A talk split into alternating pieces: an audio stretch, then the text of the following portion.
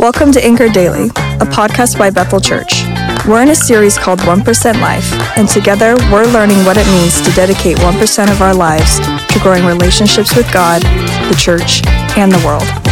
Over the next few weeks, we'll learn about committing to community, choosing church, sharing the gospel, and more. Let's dive in.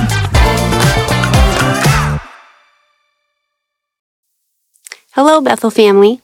Amy Thornton here. I'm excited to share the Anchor Daily with you. Our theme and focus for the 1% curriculum is As the Church, We Welcome. Our Bible reading will be from the book of Ephesians, chapter 4, 1 through 6. Why would we spend time to welcome as a church? And when I'm referring to church, it's not just Bethel Church, but the Big C Church, the church of believers, the family of God. So again, why would we want to be a church that declares that we welcome? The first and most important answer is that Jesus welcomes. It is why he came. While walking on this earth, he welcomed and dined with all people, sinners, outcasts, the marginalized, the lost, and he continues to welcome even today. Through his redemptive plan, he welcomes us into his family, all who call on his name. Simply put, we welcome because our Lord welcomes and we want to follow in his ways. That's what a disciple does, imitates and follows the example of their teacher. When we welcome, we honor, recognize, and value other people. This is the heart of Jesus and should be the heart of all of his disciples. Each person is created in his image, imago Dei.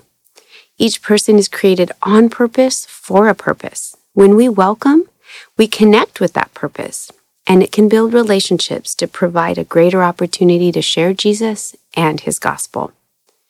My husband Zenon and I are on staff with FCA, the Fellowship of Christian Athletes. The win of FCA is disciples making disciples. FCA has a unique opportunity to not only minister through sports, but also on the public school campuses as a student led club. When equipping our student leaders to lead a huddle, we encourage them through the four W's, which are welcome, warm up, workout, and wrap up.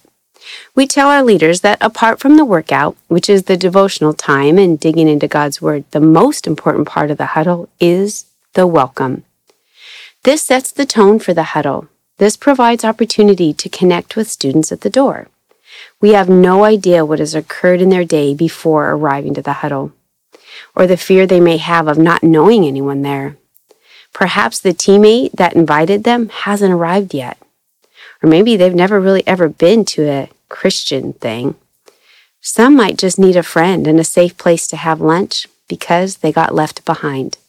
No matter what they're feeling, getting greeted with a, hey, welcome to FCA, we're so glad you're here. There's some pizza inside and some friends ready to serve you, can literally make or break a student's day. This welcome could very well be the first encounter he or she has ever had with Jesus and his love for them. The same goes for our amazing greeters at Bethel on Sunday mornings. We love being greeted by our Bethel family. The joy these men, women, and children bring us as we walk in the door is a gift.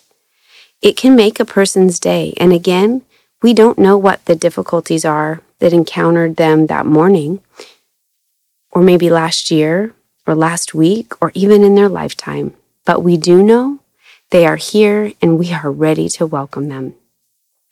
We all understand the positive impact a welcome spirit, a kind hello, a gentle smile can have on us. So, knowing this, I want to press in a little deeper to move us to not only a physical welcome or greeting, but a spiritual welcome as well, meaning to have an ongoing, continual heart posture of welcoming for all people. A heart posture that welcomes is one that welcomes all people of all backgrounds and all walks of life, even those that are different than us.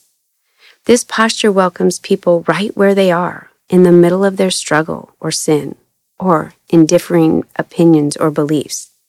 It takes time to learn their life journey and hopes to help them progress in their faith journey with Jesus. We might be the very bridge to help them experience the love of Jesus and the welcoming heart of our Heavenly Father. I often think of the parable of the prodigal son and the heart of the Father running to his son to welcome him home.